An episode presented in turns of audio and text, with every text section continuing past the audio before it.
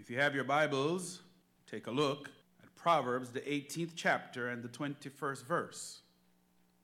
Death and life are in the power of the tongue, and those who love it will eat its fruit thereof.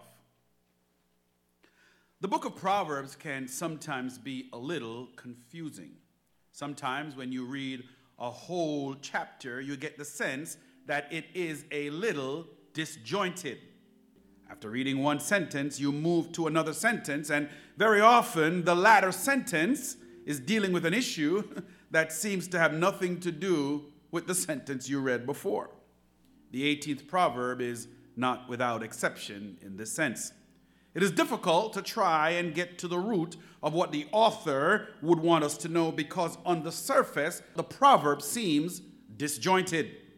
But as I reviewed the whole chapter in greater detail, I began to notice a pattern, and I encourage you to read it on your own. Verses 4, 6, 7, 8, 13, 15, 17, 20, and 21, nine verses in all, deal with the tongue or the mouth. So, for this morning, I'd like to talk about your tongue in the sense of what you use it to say. Very often, we take it for granted that we have the right to say whatever comes to our minds and to not think twice about the implications or even the consequences of our words. Words have consequences. So I want to spend some time looking at the implications of our words and to dispel two myths that have become far too accepted within the Christian church. To do this, I've titled today's sermon quite simply Lip Service The Power of Our Words. Let us pray. Come, Holy Spirit, come. Come, sweet Holy Spirit. We've now come to the preaching hour. And so, Lord, as I invite you, Lord, into my flesh, incarnate your spirit thereof, and breathe on this preacher, and breathe on this sermon, and make them both live. This I pray in Jesus' name. Amen. For many of you, the name Joe Jones might not mean anything at all. But he was an R&B singer, songwriter, and arranger from New Orleans who had a hit song that actually reached number 3 on the pop chart. If the name doesn't ring a bell, perhaps this might. You talk too much, you worry me to death. You talk too much, you even worry my pet. You just talk. You talk too much. You talk about people that you don't know. You talk about people wherever you go. You just talk. You just talk too much. And I'll sing the last part. You talk about people that you've never seen. You talk about people, you make me want to scream. You just talk. You just talk too much. Now, I'm not a singer, and I tried my best to stay on key, and I'm trying to not make eye contact with anyone here. But I wouldn't necessarily say that Mr. Jones was a great theologian, but I believe that he was on to something biblical when he pretends that we just talk too much. But the real issue here is not that we just talk too much. The real issue here is what are we saying? For you can talk a whole lot and at the same time not really say much of anything at all. On the other hand, you can be saying just a few words and your impact can be either positive or negative for yourself and for your hearers. Let's look again at what our text says in Proverbs, the 18th chapter and the 21st verse. Death and life are in the power of the tongue, and those who love it will eat its fruit. I chose to pluck out that particular verse because I want to ask the question Are life and death really in the power of the tongue? What does that even mean? Which introduces myth number one, which is you can have anything you say. That's what a lot of us believe. You can have anything you say. Many people quote this text in isolation and sort of give it a metaphysical feel. That is to say, you can actually control reality with your words. But, but you have to give heed to the whole verse, which goes on further to say, and those who love it will eat its fruit. In other words, whatever you speak, or whenever you speak to others, good or evil, it will have some repercussions. Let's read the whole portion of scripture again to gain the proper context. Proverbs 18, beginning at verse 19. A brother wronged is more unyielding than a fortified city. Disputes are like the barred gates of a citadel. From the fruit of their mouth, a person's stomach is filled with the harvest of their lips. They are satisfied. The tongue has the power of life and death, and those who love it will eat its fruits. From what you speak, my brothers and sisters, will come consequences, good or bad. Not that you can control reality with your words, but what you say can affect others. Your words can hurt someone emotionally, or it can build them up emotionally. Your words do not control reality, but your words can and do influence it. So I, so I rebuke I rebuke all preachers and proponents of the so called name it and claim it gospel, which is my denunciation of the first myth. Just because you say it does not mean it will happen, whatever it may be. Now, the ultimate sense of the Proverbs 18 and the 21st verse can be attributed to Solomon, who, by being the king, in a practical sense, had the power to pronounce condemnation, meaning death, or pardon, meaning life, over his subjects. In the same manner, Pontius Pilate, when he spoke to Jesus, said he had the power of life and death, and that whether Jesus would live or die was in his decision making power. As a ruler in authority, in a certain sense, Pilate did have the authority to take the life of a sinful man, but he did not have authority over the Son of God. And the proof of that is three days later, Jesus walked out of the grave. So you did not really have any power over life or death in the first place. And so, my brothers and my sisters, I want you all to understand what I am saying. Your words have consequences, your words have impact, but your words does not have the capacity nor the ability to create life or even cause death. Jesus said, No one takes it from me, speaking of his life, but I lay it down of my own accord. I have authority to lay it down and authority to take it up again. This command I received from my Father. So the power of life and death was only in Pilate's tongue as it relates to earthly judicial authority, which God gave to him.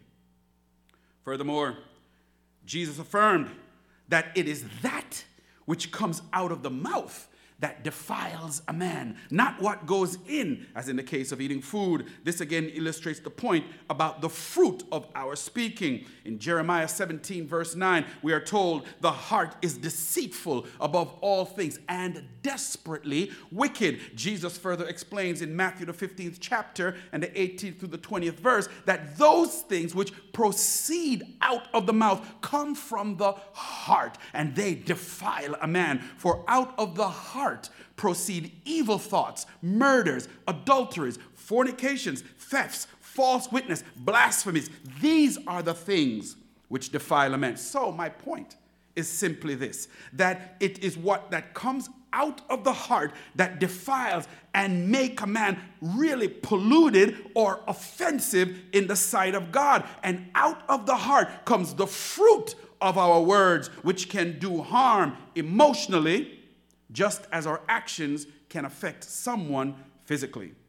For out of the abundance of the heart, the mouth speaks. A good man, out of his good treasure, the treasure of his heart, brings forth good things and an evil man out of the evil treasure brings forth evil things. It is not our words that have the power to change circumstances. Jesus is pointing to our heart as the origin of our words that is either righteous and true or unrighteous and false. And either of these will produce a fruit that will affect others. So now let's dispel with the second myth, which is the calling things that are not as though they were. This is the second myth.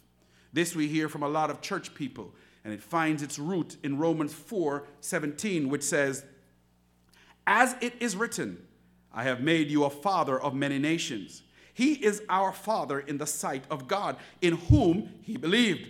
The God, here it is, the God who gives life to the dead and calls into being things that were not. Some people will quote this text completely out of context and attribute to themselves something that is only attributable to God. The text says, As it is written, I've made you a father of many nations. He is our father in the sight of God, in whom he believed. The God, hear it clearly, the God who gives life to the dead, meaning Abraham and Sarah, the God, and calls into beings things that were not, meaning creating something that did not exist before. He called forth something ex nihilo, something that was never there before. God called it into being. It should be very obvious to you that this verse is a reference to God, not to you and to me. It is a reference to God and to Him alone, who is the only one able to speak things into existence. This were not true, no person would be sick or die because we would actually just speak it and they would be okay to suggest that as believers we're capable of performing the same acts of creation is attributing godlike abilities to ourselves. This exalts us to godhood, and for me, it has no biblical precedent and it is a form of idolatrous thinking. Nowhere does the Bible teach or mean that believers can speak things that are not as though they were or speak things into existence? Nowhere do we find any of the, the apostles practicing this kind of thinking, which many faith teachers seem to be promoting as a standard biblical doctrine. The question is Did God create the universe by speaking words? Yes and no. Why? Because, yes, because some things God made were spoken into existence, but not everything. Calling into existence is the description chosen by the writers of Scripture explaining what we creatures can never do that is, to create something from nothing. God spoke and things were created because that's who God is. Elohim alone is the one who existed in eternity past, long before anything was made. He alone is all powerful, all knowing, and the cause of all things existing. There is, after all, one God, only one God who is capable of calling what is not into existence. And his voice represents his ability and it represents his authority to create from nothing. Romans 4:17 then is a reference to Genesis where God spoke and the physical universe came into being. Now, I want to walk you through this for a little bit and I want you to walk with me. Genesis 1 and 3 says, "Then God said, let there be light, and there was light." Genesis 1 6. Then God said, Let there be a firmament in the midst of the waters. Genesis 1 and 9. Then God said, Let the waters under the heavens be gathered together into one place. Genesis 1 11. Then God said, Let the earth bring forth grass, the herb that yields seed, and the fruit tree that yields fruit according to its kind. Genesis 1 14. Then God said, Let there be lights in the firmament of the heavens to divide the day from the night. Genesis 1:20. Then God said, "Let the waters abound with an abundance of living creatures, and let birds fly above the earth." Genesis 1:24. Then God said, "Let the earth bring forth the living creatures." Finally, Genesis 1:26. Then God said, "Let us make man in our image." 8 times God spoke, and things were created that were not in existence before. So ask yourself this question have you ever seen anyone who claims to have this ability do these things today? If not, then my point is you need to stop paying lip service by saying you're going to call things that are not as though they were. You can't do it, you have never done it, and it's unbiblical. Now, the truth is, there were some things that God made that he didn't speak into existence. For example, the heavens and the earth in Genesis 1 1 are not said to be spoken into existence.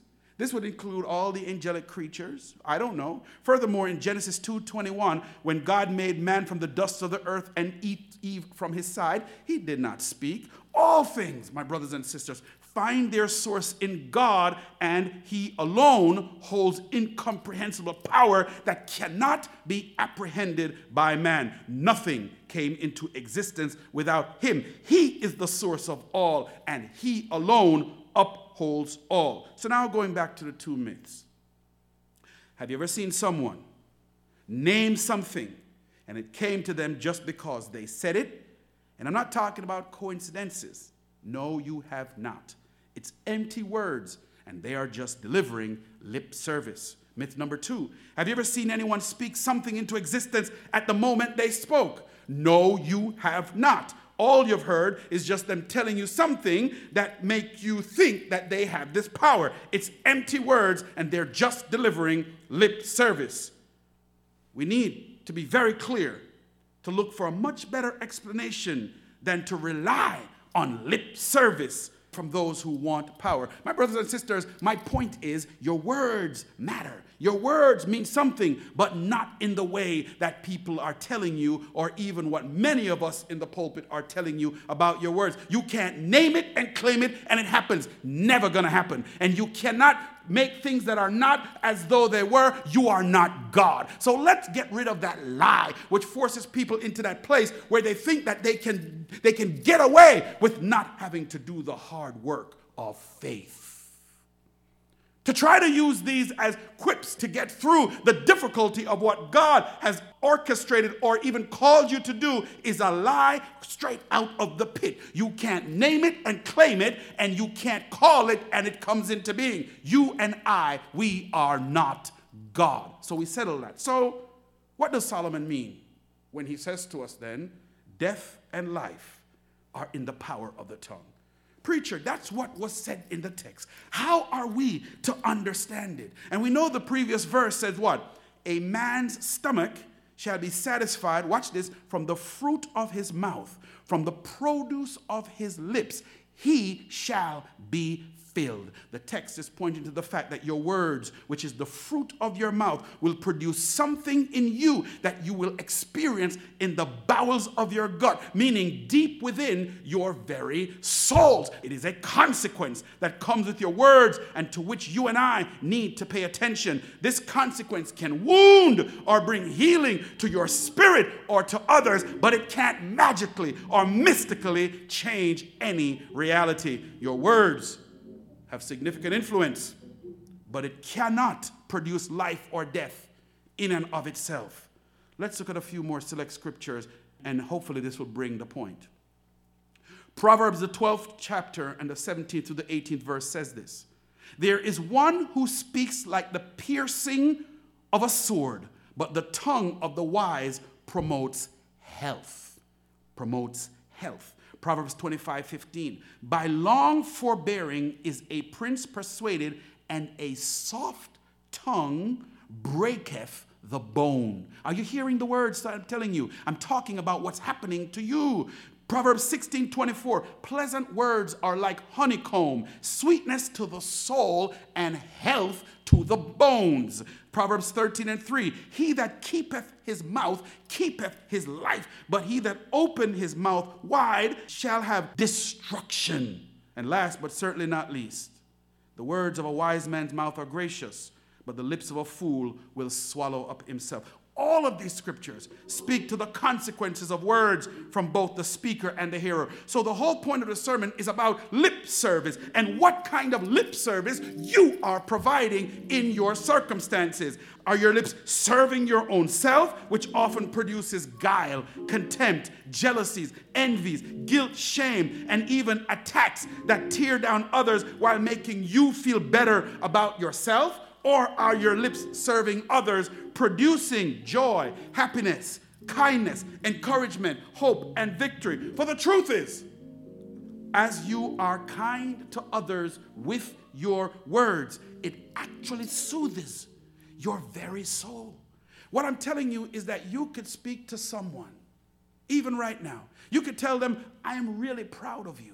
You could tell someone that, you know, I really, really appreciate what you are doing in this moment. It doesn't produce life, but it produces something that they experience down in the bowels of their stomach, in their very souls. You did not produce life per se, but what you did was you gave people a sense of hope. You gave people a sense of meaning. You gave people an opportunity to discover the wonder and the majesty of God for themselves. And in a way, it's almost like giving them a new lease on life. But in the same way, you can tell someone something oh, you know, you're a good for nothing like your father.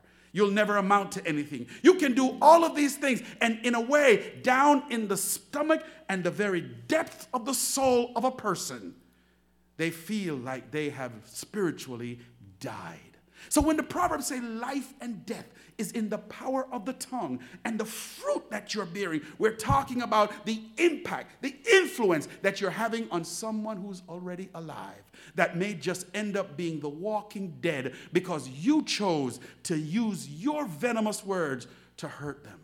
How are you using your words? What are the fruits of your lips? What is your lip service? Is it service for the good or is it service for the evil? But whether or not it's for the good or for the evil, make no mistake about it, church, you are offering some kind of lip service. Check yourself. Power does not reside in the words we speak. That ability is reserved for God and God alone, not man. But many people overcome very harmful words that were spoken to them, and many people believe some things with their whole heart that really doesn't matter. But they believe it. What you believe affects how you live. And just as I've shared, you could talk to people and hurt them. You could talk to people and bring them hope. But my brothers and sisters, you can talk to yourself and do the very same thing. What kind of lip service are you giving yourself? Be very careful what you're telling yourself. You know, I'm just not no good, like everybody says. What you're doing is you're bearing a fruit down into the depths of your stomach. However, you can choose to believe a truth or you can choose to believe a lie. You make that decision on your own. But do not underestimate the power, and in quotes, of your words in that regard. However, there's a truth for you to believe today that has real power. This truth will take you from darkness to light. It's a power that comes not from my words, but from the words of the Lord. This, my brothers and sisters, is the only time that God gives you real power to speak real life. And it comes when you confess with your mouth and believe in your heart that Jesus Christ died and rose again from the grave. To make that declaration unleashes the same creative power that breathed life into Adam and made him a living soul. It is also the same breath that also asks the question can these bones live? And to which the same creative Spirit of God that breathed life into Adam is the same Spirit of the living God that can breathe life into your stomach into your very soul and take you from darkness to light. Now, I'm hoping that that sounds appealing to you, that that is something you would want. You would want to get out of the darkness of all of what people have told you about yourself. That is not true. And step into a place where all that Jesus is telling you is, I have come that you may have life and have it more abundantly. He says things that lets you know that, listen, He is always with you. And when you start to say to yourself the words that Jesus says to you, then, my brothers and sisters, you're not using your words, you're using His words. And His words alone has real power. So when you say, I believe with all my heart that Jesus Christ died and rose again from the grave, when you make that confession, those words no longer become your words. They become the words of the Lord, which now brings you out from the dark into God's light. Does that sound appealing to you? My hope is that it is. And if so, won't you speak life now and not death? For this is the only power that truly resides in your words and which will dispel all the myths that you hear out there. This is my hope for you, and that's the only kind of lip service that really matters today. May the Lord richly, richly bless you, my beloved.